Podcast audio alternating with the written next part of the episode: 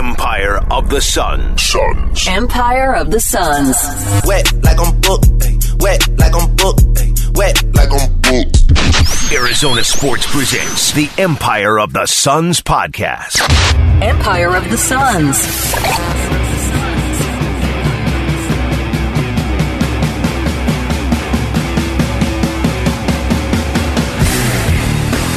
There, and welcome to the Empire of the Suns podcast. My name is Kellen Olson, joined as always by Kevin Zimmerman. Kevin, I consider both of us to be bold and adventurous people, but for us to podcast again today after how long of a day yesterday was, it's bold. We'll see how this goes. Uh, we often reference Friday brain, and boy, is this a case of Friday brain, end of week brain, where we're just mush at this point. But we got good basketball to get through and some more trade deadline stuff. What's up, buddy?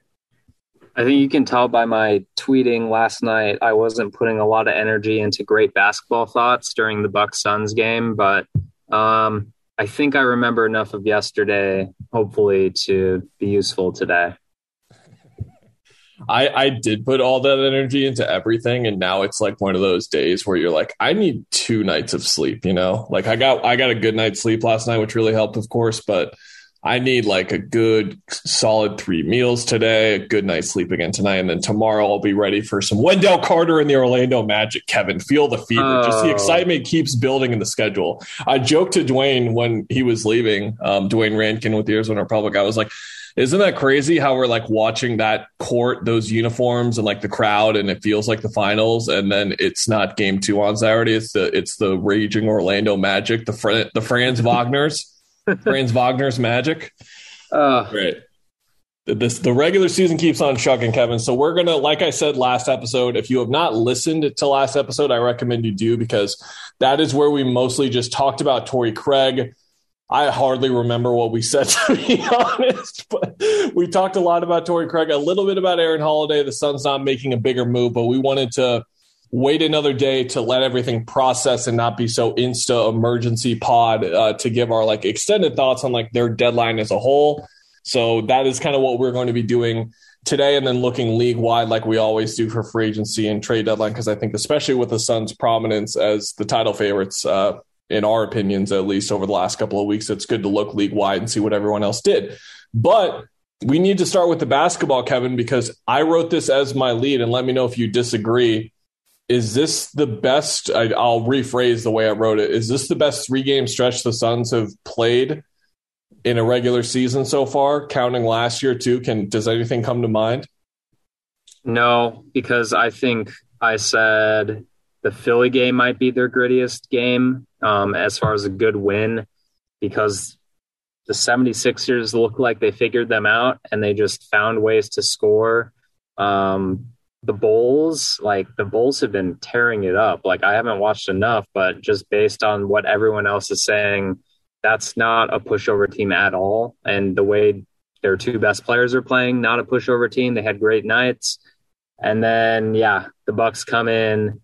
I'll just say that, like, last night, Giannis wasn't like Giannis, who's lost two games in a row and is pissed off and sees that he's to lose a chance to win an NBA championship. And, like, he's not 150% superpower Giannis, but, um, all that said, like, that was a really good win against a team that, you know, was pretty functional, had dudes healthy enough um, for most of that game, and that sort of thing. So yeah, I, I can't think of another three game stretch. I didn't go through the schedule and do that exercise, but I think when you look at how these teams are playing, how they looked, um, whether they had dudes out or not, it, it's a really good stretch for the Suns.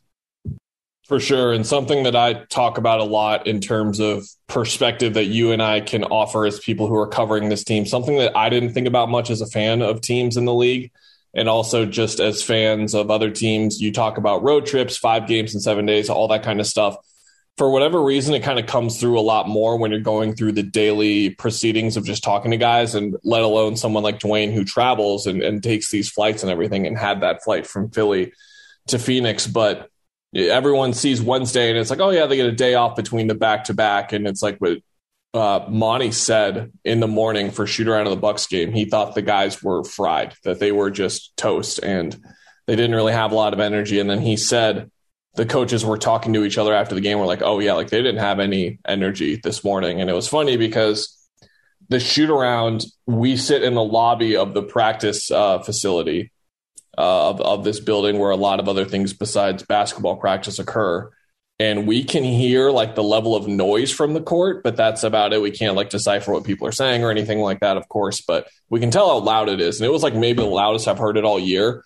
So they were definitely there in terms of that energy, but like on court physically, it, it wasn't there according to Monty last night. And so for them to respond to that and just like mental fortitude to just push through it in the same way where the bucks are in a different position because they're actually on the road trip and they're on the fourth game of a west coast road trip but they were in a similar position at least sort of in terms of where they were at and how much they were willing to to give because if we've learned anything i know they're slightly different teams but we know the bucks can match the suns intensity because that's how they won the finals they even out out intensified them at certain points, Kevin. I wouldn't say outworked because the Suns never get outworked, but they matched the intensity.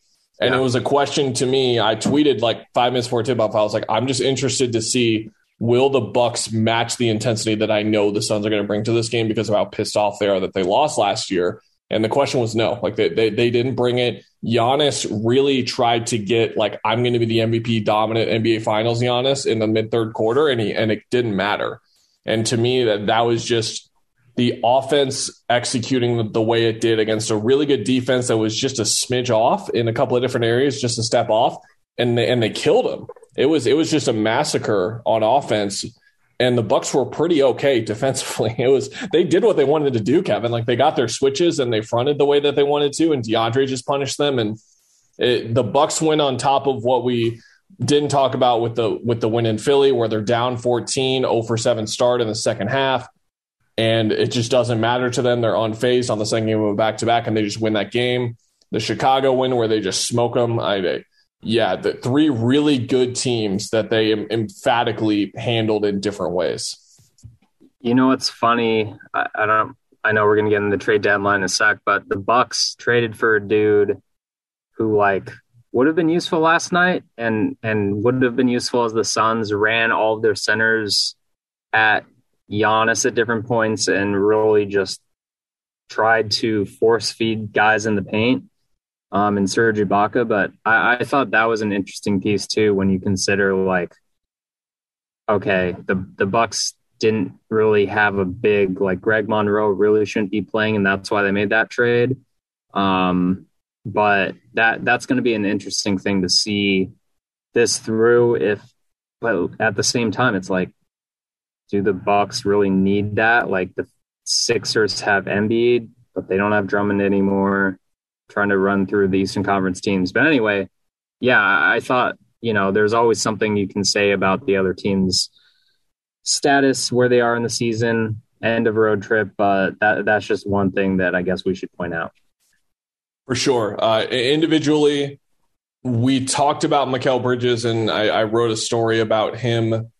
Um, and or, or no, I, I, don't think we ever talked about it, but just to like quickly surmise it, I mean, Mikal is on a really good tear offensively. They're starting to use him in a couple of different ways when it's like slipping on screens, posting up smaller mismatches and such. And he's just found that aggression that we were looking for earlier in the season. And it's just going to change things for them if he's that guy. If he's a guy who can be a reliable 15 to 18 a night as a third scorer without even being a guy they run a ton of stuff for. But again, like if you run a couple more things for him and he proves to be aggressive enough to warrant those actions, then that that changes things for them considerably. And then DeAndre coming back from the ankle sprain was trying to get his win back. He plays great against uh, Chicago, I believe it was, because it, the Atlanta game, he said he didn't sleep because he rewatched the game twice. And then he just saw like his wind was the main issue. He plays great against Chicago, pretty good against Philly, and then he was the man uh, against Milwaukee. And like those were the two, those are the two guys to me that are the X factors for them in the second half of the season, Kevin.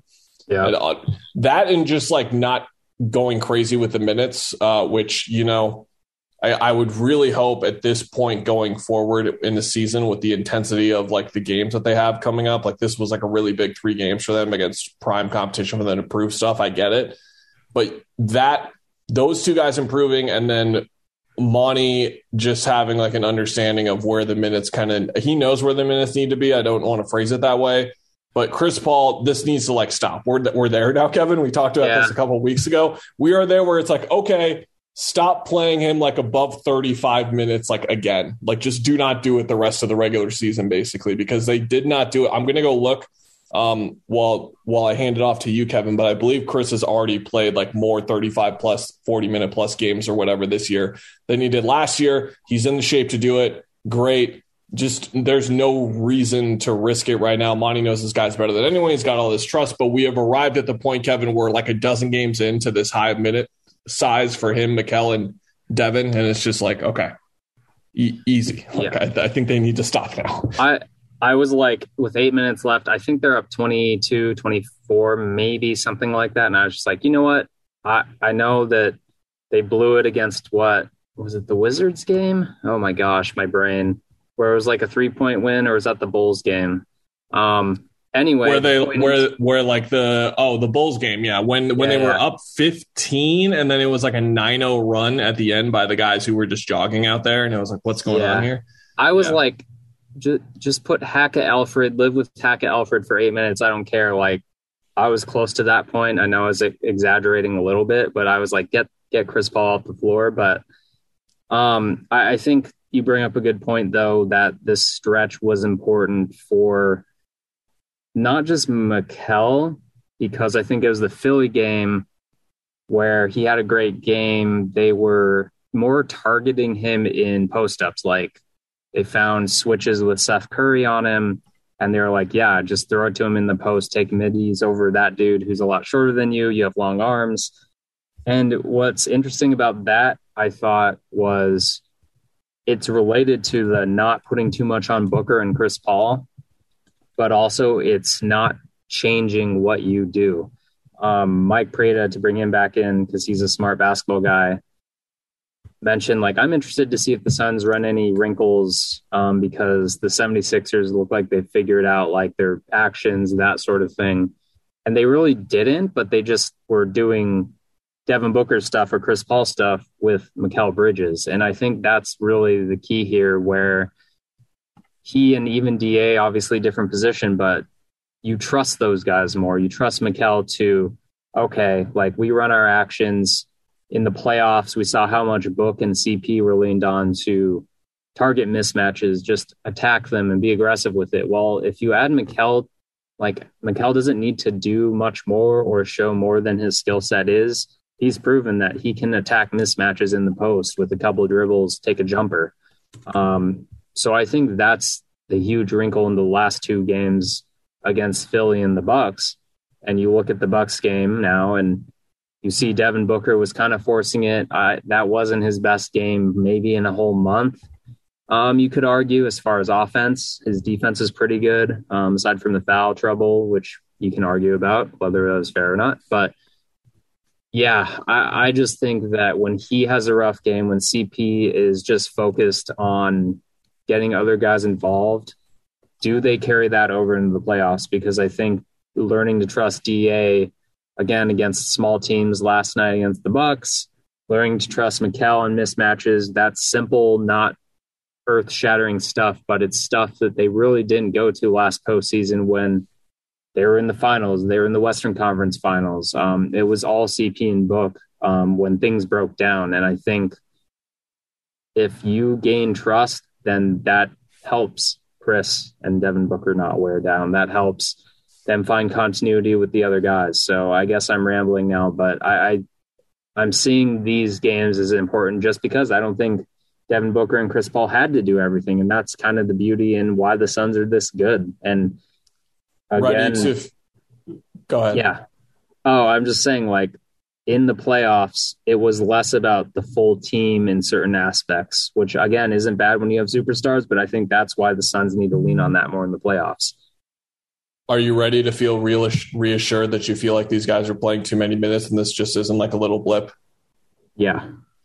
Chris Paul last year played over 35 minutes 13 times. He's at 18 of those games already this year. Devin Booker played at least 38 minutes 12 times last year. He's done it 10 times already this year. Uh, Mikal Bridges is at eight games last year for at least 40 minutes. He's at 13 this year. Uh, it's too many. Com- comparing it to last year, at least it's too many. And maybe they were under different. I, I don't want to say maybe. They, the, the bench was looking, really good last year. Yeah.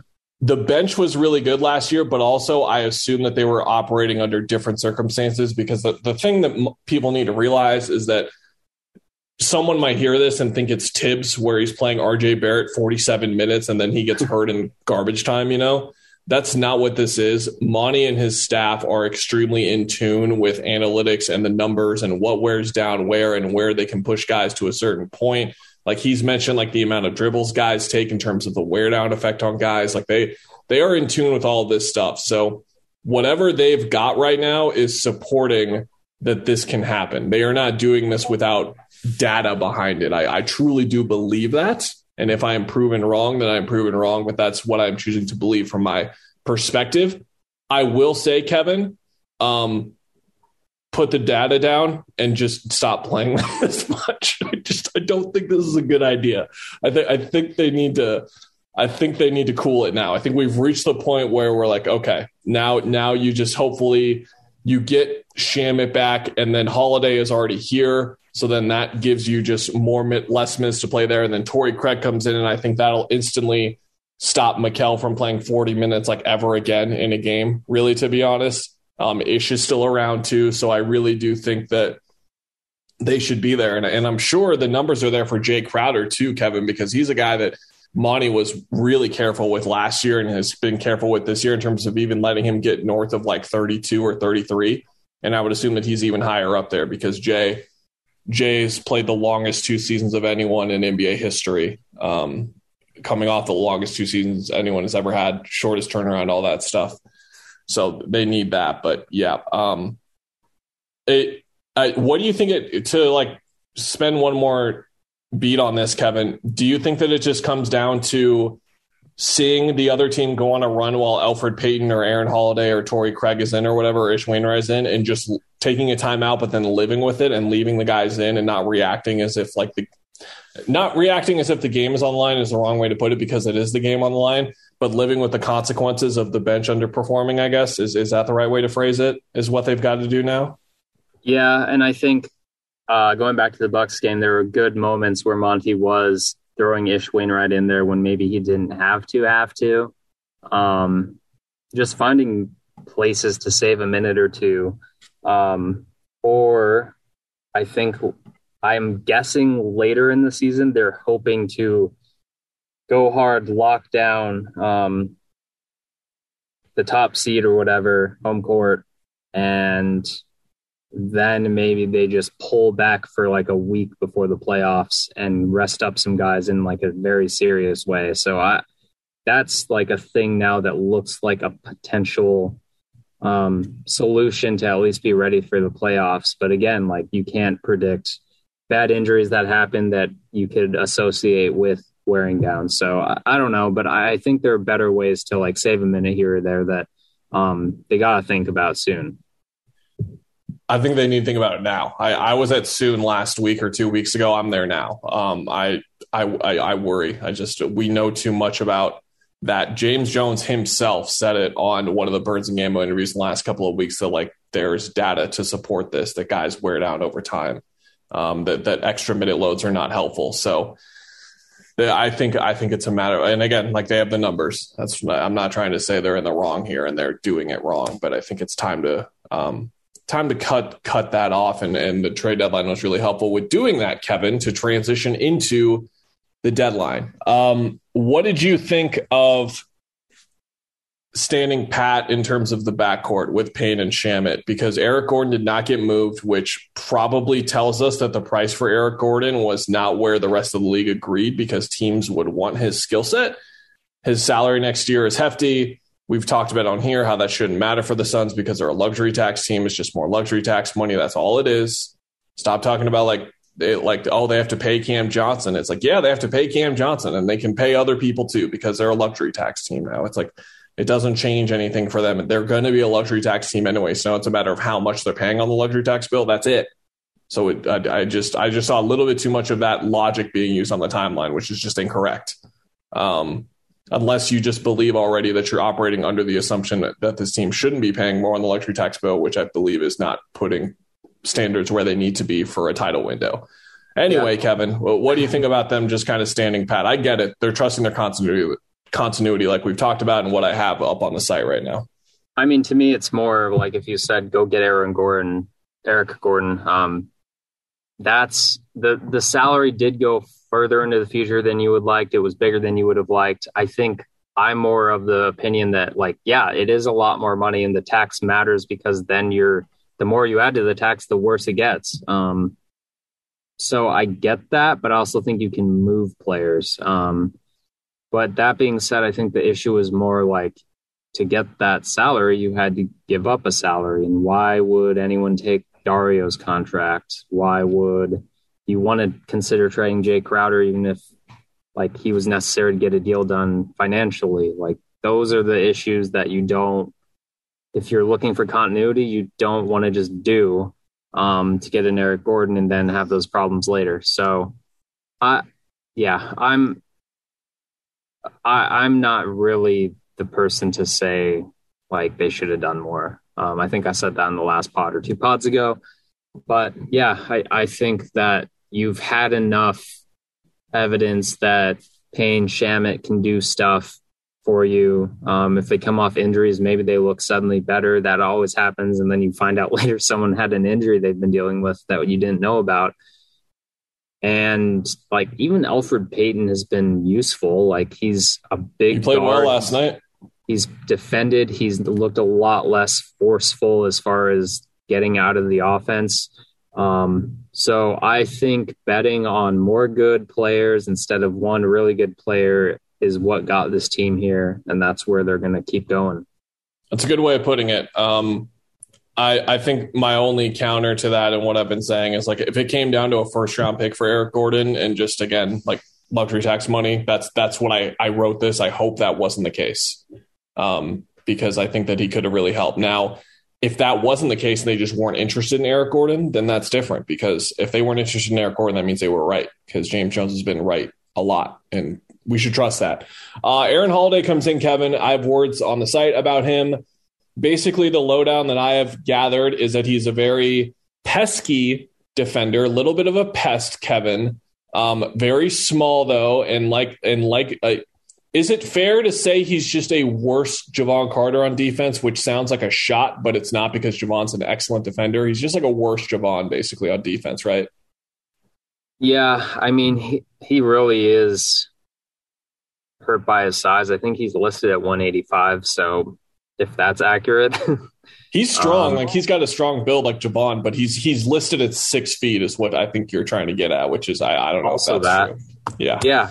And like he's not a big dude, so you do have to work hard. And I, I just think he's uh is what he is type. And I think this is why we had the Aaron Holiday rule where like good shooter, um, makes good decisions and all that fits into what the Suns do. It's just a matter of is that better than um, the explosiveness and the tempo that Cam Payne gives you? Is that better if you put him off the ball? And can you put him off the ball and hide him on defense if he's just shooting better than Landry at some point in the season? So those are the things you talk about, but there's skill sets there where, yes, he is going to be helpful if you need him in a pinch if a guy goes down, that sort of thing. I think you're looking at off the ball point of attack defender. I think you're looking at he is not the point guard on the floor, but he is taking the point guard assignment and you're actually hiding Cam Payne or Chris Paul on someone else. That's how I envision him on this team. At least um, the numbers this year they're, they're weird. So catch and shoot threes in Indiana, he had three straight years where they were great they were they were great. I think like forty percent or something like that to that effect. Like really good. And then in Washington, they dropped to 32%, but it was only on like 45 attempts because he hasn't really been playing a ton. And then his shooting numbers, Kevin, inside the arc, in Indiana at the rim, at the mid range, they're tough. They're not that good. Um, not tough in the good way, Kevin. Like that's a tough bucket. It, they're, they're, rough. Um, Bad, yeah, not good. Uh, but then in Washington, there's like these big bumps. Now they're on smaller numbers, but I believe it was like 62% at the rim, and he's at 55% from the mid range, which includes my favorite number was the 40 for 80 from like floater territory. And it's like, all right, so like he can, if he can score a little bit inside the arc and can be a reliable catch and shoot three point shooter that he was in Indiana, and he's not a negative on defense, like that's enough as like a two guard. That's enough. Now the question is, is he a, can he be point of it? Is there a way to work him into the role that I'm talking about, which is point of attack defender and he's like still at like a plus on the ball for the most part. That's going to be the biggest challenge for him. But I think the most interesting part of this, Kevin, is that by bringing him in, I think, and I wrote about this at the very end of what I wrote, by bringing him in, I think that another positive of this is it allows you, if Holiday plays well, to let go of Elfrid Payton and bring in Ish on it on from a two way deal to a standard deal. Because I think there's real reason to like look into Ish and say like if this is like potentially a wing that we want to keep around beyond this year, and that's the easiest way to do it. And if you have another guard now and you have five guards, I think that's enough. Five guards, five wings, five centers. Look at that. The the index card, Kevin, it's back. Holy smokes, just like that. Um, so I like that. You you looked at yesterday's trades, Kevin. The buyout market in terms of guys we were looking at. Thad's not going to get bought out. Dragic might, but the Suns weren't mentioned. Like, and I don't even know if I would want anyone that's a proposed buyout guy right now over over Ish. To be honest. Yeah, I mean, I mentioned E'Twaun Moore was bought out, I believe, but that's, I think that's why Aaron Holiday is better the option there. Um, who else is there? I mean, uh, I don't even. I, know, I saw man. like Gary Harris speculated by someone, but like the these are like the guys are making so much money. It's like I really I don't know if they're going to put it on the table to go try and win somewhere. Yeah, I mean, I thought about like I know the Suns don't have a spot, but like I was prepared to look at it, and then I was like, wait, but the whole reason they made the two trades was because those guys aren't buyout guys, so there wasn't really much on the table as far as buyout guys right now, and that's why. Like people pissed at the Lakers, like rightfully so. What buyout guy is going to suddenly flip that thing around? there's no one like that this year and that hasn't really been the case in the past there's always been at least one or two big names where they're just you know disgruntled kind of past their prime bets but we don't really have that this year We don't. Uh, we certainly don't. Uh, to quickly wrap up here, because what is becoming a theme of the podcast this week, we're running out of time. Kevin's got places to be. I've got places to be. Uh, just to quickly run over the trade deadline at the end, a quick recap. From a Suns perspective, Kevin, you're looking at like title favorites or like competition out west in playoff series. Dallas makes like the biggest move theoretically. They bring they kick out Kristaps Porzingis and get two players, two bad players for one bad player, basically. bring in Spencer Dinwiddie, who's been awful in Washington, but has past precedent of being a really good player. Uh, and then Davis Bertans, who was, I think, pretty good. And I wrote a big deal on our site about how I thought the Sun- Sun should target him. He's been abysmal for the Wizards. Um, but they bring those two guys in and hopefully find something. I think them just not playing with Kristaps is going to help them a ton. Um, so I, I think that they're a team to watch in terms of could they jump to the next tier of like being in the Utah Memphis region that's below Golden State. But to that point, Kevin, Denver, they brought in Bryn Forbes, but they didn't do nothing. Uh, Golden State, they didn't do a thing. Memphis had the Kyle Anderson expiring, all these picks. Like, are they going to move anything? No, they like their group. Makes sense. Like, it's it's a it's a group that likes to talk a lot of smack and gets along really well. Don't move around anything. Makes sense. Utah, Kevin, was the big one for me Ooh, because they were like yeah. the team of like, oh man, they've been doing this for like five years with these guys. Uh, there's got to be some urgency here and it was a tax clearing move to get Nickeil Alexander Walker. They saved $11 million off their luxury tax bill, bring in Nickeil Alexander Walker, who I don't even know would like play for them in the playoffs, to be honest, because he's like, he is Jordan Clarkson, but worse, basically. Offensive scoring guard who has questionable decision making not much on defense. Like that's that's pretty much him, and he's way younger and more inexperienced. The Clippers are more of like a next year thing with Powell and Covington. We'll see if they like make make it up in time and Paul George gets back as a potential first round opponent. But I mean, that's it, Kevin. That's it. Nothing really happened. Not not some uh, earth shattering moves like what happened out east. yeah i i actually think alexander walker could be an interesting piece um We've always liked him. We've been I- fans. I think that if you put him in a good system like that, and I, I don't know if he's going to catch up this year to be worth it, but he has a skill set where he's going to be super useful for them, especially when you lose. What it was Ingles going out right because of his knee injury that his season's over. Um, so I, I like that one honestly, just because it adds something extra. Again, you can never have too many guys who can do dribble stuff. Um, yeah. What else was there? The Clippers are interesting. I have not paid attention at all to like their injury situation. Um, but they have a lot of wings now. Um, they got Norman Powell, Covington. They got uh, who'd they get? Rodney Hood, I think, too, in a separate trade. Something like that. Yeah. So, like for a Ty Lue Semi Ojeleye too. Don't forget Semi. oh yeah, for for a Ty Lue appreciation guy that I am, um, he's gonna have fun making really weird wing lineups, um, of only like wings, but. I don't know. Like they're going to be competitive and play good defense. I think because of those moves. And I, again, last year watching them play the Suns, I'm going to appreciate when they like give Golden State or the Suns a tough series again, despite whatever their injury situation is. Um, Sabonis to the Kings. Uh, do we even talk about that? I the Kings or whatever. Have fun. Like, Um, uh, I, there's nothing more, Kevin. You know this from the history of our podcast. There's nothing more than I hate than a move that predicates a bad move. The Kings drafted Davion Mitchell, which we both liked, but they did that. And I heard someone actually say on a podcast the other night, I think it might have been Lowe and Marks, like say something like, "Yeah, the three guard thing just like didn't work out." And it's like they created the three guard thing. They did that to themselves. It's like why why did they put themselves in a position where one of them becomes expendable all of a sudden? Like they did that to themselves and made it seem like this ultimatum. Maybe I don't know. Like they should have done nothing, obviously. But then also the Bucks, they bring in Grayson Allen just so they don't have to pay Dante DiVincenzo, so then they can get rid of Dante DiVincenzo on a on a bad price. Like they get Serge Ibaka back, but uh, uh, keyword back Kevin and his actual Oh. physical back because he's had Oh. back surgery and like can't really move that well.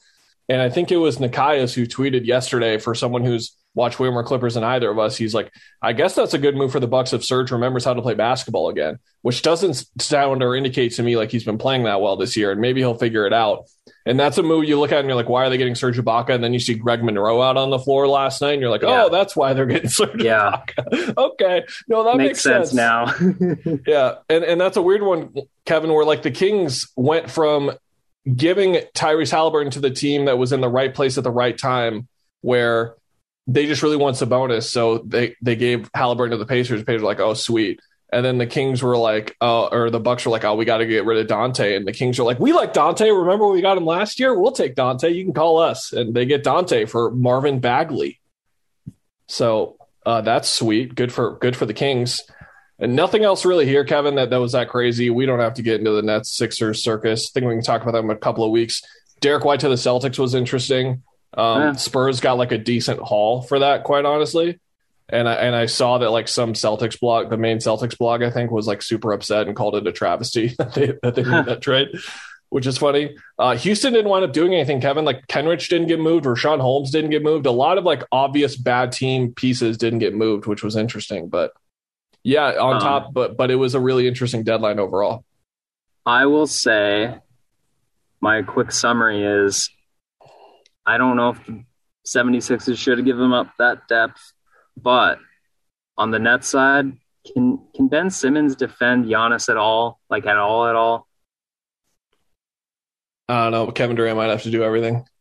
I I think that will be fun to see how they use him. That's Isn't Blake. Griffin the the Giannis stopper for them? Isn't that how it worked I- in that series? And he did okay? Probably should be. I I don't know if Simmons can is big enough, but I would be curious if they tried. But I could be completely wrong and have no idea what I'm talking about. theoretically a starting five of Kyrie, Joe Harris, Kevin Durant, Ben Simmons, and Blake Griffin, or Yeah. LaMarcus Aldridge with Patty Mills and one of those bigs off the bench is like a pretty good. And then if if Steve Nash decides that Bruce Brown didn't murder his family or whatever happened there, where he stops playing Bruce Brown. Um, I like that team a lot, but then you remember that the first guy that I mentioned won't play home games. So Mm-hmm. I don't know, man. And, and then like Harden, it's like, isn't he just going to get pissed at Embiid in the post in four weeks and like not like playing with him anymore, and then just melt down in the fourth quarter of an important game, like he always does? Why are we taking them seriously? Right. I, I think that's where we should end this. Is well, we watched last night. Yeah. I love like I love when I watch a basketball game. I'm just like enjoying it. People are complaining about the refs. I get pissed at that kind of stuff. But like I get offended when I like the last time the Suns played the Lakers, for example. Like I was offended at what the Lakers were doing because they're so bad. Um, and I'm just happy that we have two teams at least in the Bucks and Suns who are still not being offensive. So I'm, I don't know. Those are the two title favorites. That's where I'm at. Sorry. My title a- favorite case to close out the podcast three points. Does this team have experience? Does this team have continuity? Does this team have its stuff together? Uh, the Suns, yes, without a doubt. The Warriors, I would argue no on continuity, Kevin, because they're still figuring out the Clay thing, how Poole and Wiggins figure out. They're going to bring Wiseman into the fold soon, I believe. Like Draymond still has to come back. They have some continuity things to figure out in the next couple of weeks. I'm not saying that for like right now. I'm just saying it for right now is what I'm saying. I'm not saying Yeah, for like yeah, the yeah, entirety of history. Memphis, uh, the experience, they don't have it. Uh, Miami, eh, maybe, maybe maybe. that good. I don't know.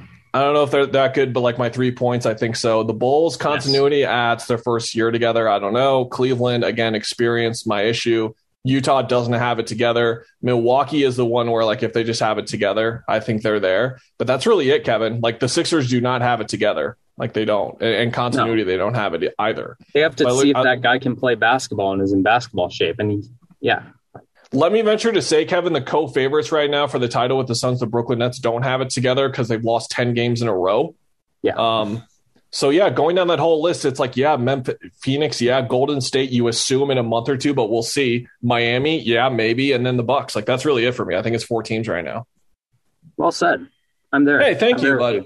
All right, you got to go to your meeting that I've been holding you late for. I appreciate you, buddy. Thanks everyone for listening. Uh, we'll be back next week. We'll have Torrey Craig and Aaron Holiday to talk to and all that fun stuff. We'll bring it to you next week. See ya.